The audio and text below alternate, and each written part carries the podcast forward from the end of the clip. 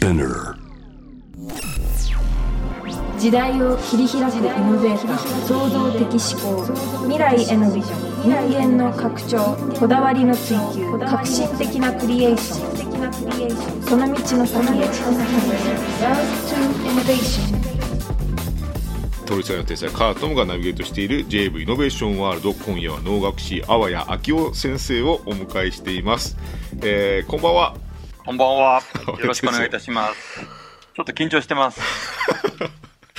いやー初めましてだし変な環境ですね今日はねえー、まあ、リモートで。はいリモートでね、はい、よろしくお願いいたします。していただいてます、えーはいこの番組にですね能楽師の方をお迎えすること自体が初めてですし、はいこの曲を上げてもちょっと僕調べてみたんですけどそんなにやっぱない機会ですね能楽師の方をお迎えするというでしょうね。はい。貴重な機会なんで、えーはい。じっくりねお話伺いたいですけども簡単に青谷先生についてご紹介しましょう、えー人間国宝。お父さんがね人間国宝ってすごいですけどねその時点で。はいあのお父様がね青谷紀久夫さんというあの能の世界のねすすごい方でございますけども、えー3歳で初舞台「鞍馬天狗」の花見を踏まれまして8歳で症状以後症状乱れですとか道成寺ですとか沖縄借境歌劇をなどを開きます。開くっていうんですね。そうです。あの、うん。初めて、えー、初演を開くというふうに我々は、えー申しております。えー現在は重要無形文化財総合認定保持者でいらっしゃいますし社団法人能楽協会の会員でもいらっしゃいます、えーあとあれですよね教室を開かれたり能のあと大学で教えてらっしゃったりね、されてはい、そうでございます。はい。はい。えー、秋夫さんがね、こうやって出演いただくのは、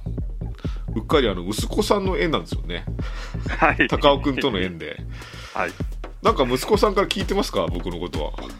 えー、まあ、あの、いろいろ、あの、えー、加田さんの、おことは、あの、いろいろ、いろんな情報がたくさんありすぎてえー 困っておりますけれども、まあ、あの、AR という世界がまだちょっとはっきりわからないのでう、ん。えー、まあ、こちらからもお尋ねしようかなと思っております。ありがとうございます。あのですね、僕は、そう、あの普通に高尾くんが今一緒に仕事してて、普通になんか勘のいい人で、あの、仕事がとてもできる人なんですよ、高尾くん。ありがとうございます。でなんか普通に人間的に興味持っていろんな話してたらうちなんか能な能の家なんですよとか言い始めて「はいえーとか言ってでその時あの俺の家の話がちょうど放送されてた時もあってはい。あれ？じゃあ何？ああいう話とかな結構リアリティあんの？って聞いたらいやめちゃめちゃ俺の家の話ですよってなってて そうなんだっていうねはい。はい感じだったんですけど。えあそういうドラマとかご覧になりました？俺の家の話っていうのは。あれのドラマはですね、実は、あの、ロケーションは、えー私の北流のお北能楽堂というところでも、お録音、録画があったので。えー興味ありまして、えーよく見ておりました。へえ、はいい、かがですかねああいう、どっちかというと軽いタッチのドラマでしたけどね。あの、面白く見させていただきました。あの、まあ、これはあるなっていうのもありますし、ええーまあ、これはないよねって笑っちゃうような場面もありましたけど、まあでも面白く、えー見ました。ーあはいりが。とうございます。あのーまあ、伝統芸能というね、あの能の能っていうのはまあまさに伝統芸能ですけども、あの僕はどっちかというとテクノロジーの界隈にいるもんで、例えばあの、ライゾマティクスっていうカタカナのチームがあってですね、あの野村萬斎さんとなんかちょっとね、はい公演打ったりとか、あとはいチームラボっていう人たちが、はい。市川染五郎時代の幸四郎さんね、とはい。なんか組んだりとかしてるんですよ。はい。はい。そういうのってなんか耳に入ってますかね？そういう方向であの、ちょっと見たことはありますけれども、あーあ、すごいなという、まあ、印象ですね。うんうんうん。まあ、あの、なんとなく、まあ、いいなと思う反面、まあ、正直な気持ち、その役者さん、役者の、なんていうかな、が埋もれていくような感じもちょっとして、うーんっていうようなところも、まあ、正直なあ気持ちはありますけれども、まあでも面白いだなという、うんいやとはその思っております。その正直なお話ですとかあとは伝統をねしある意味守る立場でもいらっしゃいますからそういう立場の人と結構腹を割ったねお話をでも創作の話ですからね、なんかさせていただけたらなと、今夜は特に思ってますはいな。のでうっかりなんかね伝統に土足で上がるようなこともあったら申し訳ないんですけどその時はあの高尾くん怒ってくださいあの なんであいつ紹介したんだよってことでねあのいえいえ、大丈夫です。はい、はい。じゃあですね一旦コマーシャル挟んで、今夜は伝統をイノベーションしたいと思いますはい、よろしくお願いいたします。通りすがりの天才川田十夢がナビゲートしている JAV イノベーションワールドここからは ROAD TO INNOVATION のコーナーです今夜は能楽師の粟谷明生先生をお迎えして伝統芸能であるね能をイノベーションしたいと思いますけどもさんお願いします。よろしくお願いいたします。はい、えー、先ほどねちらっと触れましたけどお父様がね淡谷菊夫さんという人間国宝にもなったお方ですけどもあのーはい。なんでしょうね。お父さんが人間国宝っていうことが僕は人生でないんでわからないというかね。それはでも能の世界で考えると恵まれた環境だと思うんですけど。そうですね。ごあの、はいはい、私の仲間が、あの、結構みんなその父親が人間国宝っていうような 仲間なんで、えーまああんまり人間国宝ということに、うんなんかあんまりなんかすごいなっていう感じはしないんですよね。そうなんあですーもねう、ええ。もう、うん、ただ、うん、芸のうまいおじさんだなみたいな感じですね。人間国宝の家の例えば淡谷先生の友達の家もお父さんが人間国宝だったりするわけですか？そうですね。へまあえ、まあ、昔から付き合ってる仲のいい友達の、えーはみんなお父様が人間国宝で、まあ逆に、あの、自分もですね、あ父が人間国宝になってくれてよかったななんて思ってますけれども。そうなんですね はい。はい、えー、じゃああれですかね能楽師になるっていう決心というのはあれですかねうーん、早かった。です私ね、え、あの、能楽師には、まあ、あの、子供の頃から、まあ、なるんだなというふうには思ってたんですけれども、まあ、仕方ないなっていう感じもあったんですけれども、まあ、中学、高校ぐらいまでは、はい、あーまあ、ちょっと横向いてる時もありまして、うん、うん、でもまあ、うんやはりこの道しかないかなっていうふうに、まあ、なんとなくずるずるというような感じなんですけれども、まあ、本当に、えー覚悟したというのは、ちょっと遅くて、まあ、はい。自分はやっぱり28歳ぐらいの時ですかね。ほう。うん。あこれは本当にあやるぞというような感じで、えー覚悟を決めたんですけれども、その分ちょっと遅れを取っちゃったなっていう、うん感じもしたんで、まあそこからはもう本当に、えーまあ、はっちゃきにっていうんですかね、もう一生懸命、えー遅れを取り戻そうと思ってやったような感じですね。私特別かもしれません。あそうなんですね、はい。なんかあのだって初舞台がもう幼い時に踏んでいらっしゃいますしはい。もう舞台も踏んでいらっしゃるけど心は固まったのは結構28っていう年齢だったということですか？ね、そうですね、あの、うん。子役、子方というんですけれども、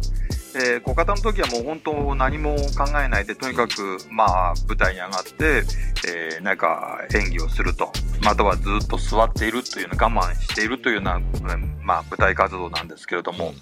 えーまあ、あんまり気持ちというか、そういううん舞台へ何をするというようなものはなく、ただ、もううまく周りからですね、えーこれをやってきなさいっていうふうに言われて、えー舞台に上げさせられてしまったというような感じなんですね。まあ、それが今度は、あの、本当に自分で舞台の中に入り込もうと、えーそこに立つんだっていう本当の意識は、やはり、あの、ある覚悟がある必要だと思うんで、でそれが、やはり私は28歳ぐらいかなっていうふうに思っておりますねそうなんで。はい。まあ、28歳でね覚悟されて以降いろんなね、あのまあ、稽古も積まれたでしょうし、あので今はもう能のねあの一つのあ淡谷さんのねあの能の会をもう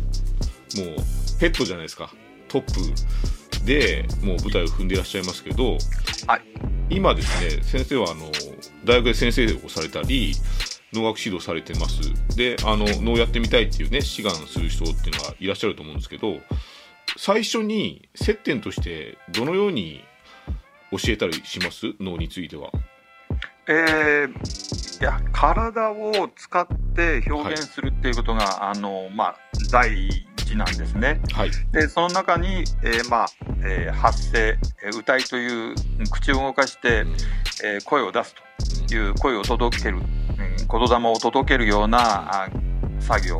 それから、えー、手と足と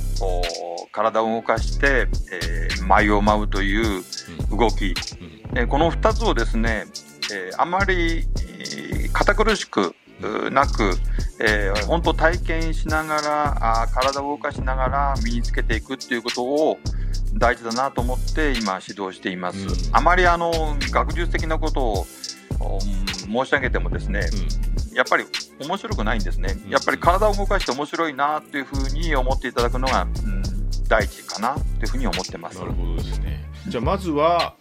歌いとか体を動かすことをやってもらって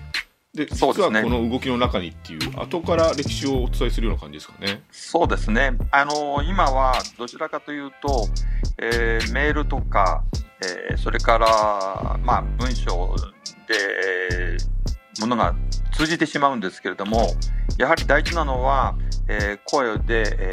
ー、なんか伝えるというところがやっぱり大事かなと思いますね。うん、えー、当然口の開け方とか、えー、まあどういうふうに表現するのかという、えー、まあ発声とかいろいろあのあるんでそれをそれなりに私なりの工夫であのご指導してるという感じですね。そうですよね。能ってなんかあの僕もまだねあの今回お迎えするにあたっていろんな本を読んだ程度ですけど総合芸術ですもんね。そうです。歌って踊ってなんかだからなんか一個一個の積み上げがないとやっぱりなんでしょうね、技術も上がっていかないし見る目も育たないじゃないですかはいおっしゃる通りです。だとてもなんかあれですよね。最初に能を見に行った時に急に分かるっていう人のが珍しいじゃないですか。はい。それをね今いかに伝えるかっていうのも悩んでいらっしゃいますか？えー、脳はやはりとてつもなく難しい、芸能だと思うんですね、はい、えー、舞台芸術だと思うんです。はい、ですからあのパッと見てあ分かったという、まあ、もちろんそういう簡単な作品もありますけれども、えー、まあ大体何を言ってるのか分からないと、うん、意味分からないし動きゆっくりだしというようなことでまあちょっと敬遠されちゃうようなところあるんですけれども、まあ、あの人間はあの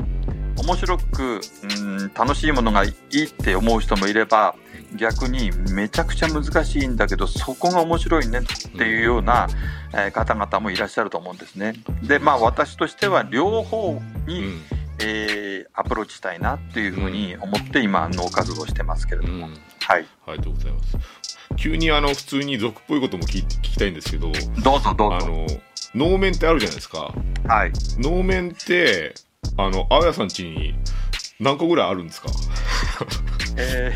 ー、私の家にはですね、はい、まあ12、3面ありますけれども、はい、まああの阿波屋の家のですね、はい、えー、阿波屋家が持っているものは結構多くて120面かな？125面ぐらい、えー、結構あります、うん、あれって万が一割れちゃったり壊れちゃったらどうするものなんですか？えー、壊れた場合はですね、まあ、本当に1回割れてしまって、昔の表ですけれども、割れてしまって、うん、えー、まあ、くっつけて今、そのまま使ってるというようなものもありますけれども、はい、まあ、できるだけ割らないようにと非常に大切に使ってますね。だって、能、まあ、も歴史あればね、能面も相当のものですよね。古いものですよね。古いものは本当に価値があって、まあ、値段がつけられないぐらいなもので、えー、やはりあの貴重ですね。そうですよねなんかあの能面ってなんかあのいろいろ文献探ってると何でしょうね。分厚いというかそれをかぶってまあ目線も視野も狭くなるし呼吸もしづらいものなんですよね。はい、あれをなんかつけてさらに歌って舞うとか大変な技術だと思うんですけど、はい、それってどうやって体得していくものなんですかね？えーまああの慣れなんですけれども、うん。結局、まあ、視界は悪くそれからあの、まあ、呼吸もしにくいし発声もしにくいようなあーこうロケーションになってしまうんですけれども、まあ、その中でもう何回も何回も練習することによって、えーいいいいポジションというか、えー自分の構えと能面がうまくマッチするようなところを、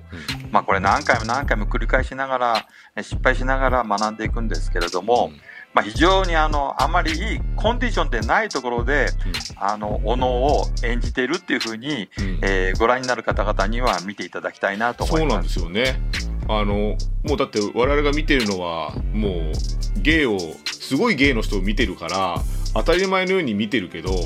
あれは大変なことですよね。だってゆっくり動くのも大変なことじゃないですか。はい、あのゆっくり動くのが一番大変で、あのまあ、うんご覧になる方々には非常に退屈で、えーまあ、ちょっと目閉じてまた開けても同じところにいるじゃないかみたいなぐらいゆっくりなのかもしれませんけれども、まあ、あの能面の下では把握縛りながらうん。頑張って、えーまあ、ゆっくり、えー超スローモーションで動く。でそのつ超スローモーションで動くことが非常に美しいんだというような感じで、まあ、表現してるんですけれども。うん。そうなんですよね。なんかあの僕は思うのはあのやっぱ伝統急に見て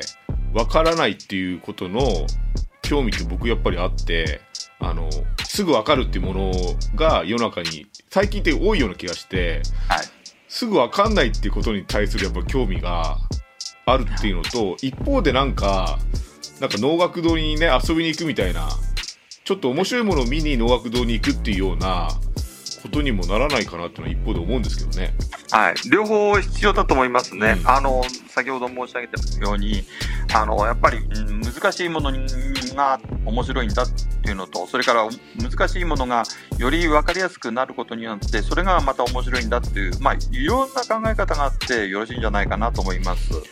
あのそういう中で多分いろんな人たちがね伝統芸能に接する機会とかあと僕らのような技術者がどうしたら面白くなるんだろうと思った時に先ほどあのあやさんが指摘されてた役者がちょっとなんでしょうね自由を感じないっていうか技術をむしろ押し付けられてるように見えるっていう風な結構正直な話ってとても重要な問題定義のような気がしてて本当はむしろ役者でありの脳自体がもより自由に見えた方がいいわけですよね。そうですね。そこがですね、どうしたらいいんだろうっていうのが、あるあの脳は一つの型というものが決まってるんですけれども、はい。はいその型をおそのままあの鵜呑みにしてやってるというんではなく、うん。そこをうまくこう紹介してですね、うん。それなりの工夫をして柔らかいタッチに仕上げていくっていうかな、うん。なんかあの固まった硬いものの中でやってるんではなくその硬いものを、えー農薬者が柔らかくうしていくっていう作業が、あーある程度必要じゃないかなと思います。そこがものすごく、うん、農学の修行をしていく上でうん大事なあまあ工程というか、まあ、今僕そういうような状況になってるんですけども。はい。ありがとうございます。じゃあですね、一曲、玉木ロイっていう人が、はい。能って曲をなんか作ってるんで、それを一瞬挟んでですね、ちょっともう一歩踏み込んだお話しさせてください。はい。今夜は能楽師の淡谷明夫さんをお迎えしていろんなね正直な話も出ている中であのですねたもうね結論から言うとっていうか僕なんか新作能みたいなことをはないんか、あとはそのテクノロジーの界隈の人ができないアプローチでなんか一緒に役者のとしての自由さも担保しながらなんかできないかなと思ってるんです。なるほど。であの新作能ってそんなにねあのつか作られてないですよね。あの明治以降とか特にね。えーまあとにかくうん古典クラシックのものに対して、まあ、新しい形であれば、まあ、新作能というふうに言われているんですけれどもうーん今あの川田さんがはい。おっしゃってるようなことは多分新作能というんではなく、はまあ能新しいスタイルのなんていうかな表現というのかな。なんかそういうような意味合いじゃないかなというふうに私は今感じてるんですね。はい。あの昔のとにかくうん形の脳を、うん。えー新しい題材で同じ構成でってやっていくんではなく、ん。もう全然脳というものをまあなんか全然新しい感覚で広げないっていうようなことではないかなというふうにそうじゃないですかね。そうそうなんです。そうですね。まさに。新作脳というよりは、うん、そうですね。現代的振る舞いを能で表現してみるっていうことなのかもしれないですね、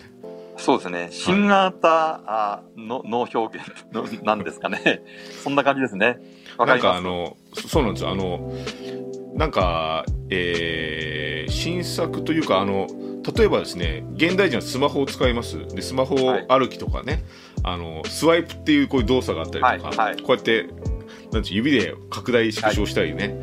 はい。ああいうあともっと言うとなんか僕もたまにやっちゃうんですけど間違ってライトがついちゃったりとかはい。間違ってなんかスクショを撮っちゃったりとかはい。なんかそういう振る舞い現 現代の振る舞いをちょっと能で表現してみたらどうなのかなっていうのが僕の中であってはあ あんまり興味ないですかね。い。いやいや、なんか、興味ありますよ。なんか、あの、取り組んでいただいて、まあ、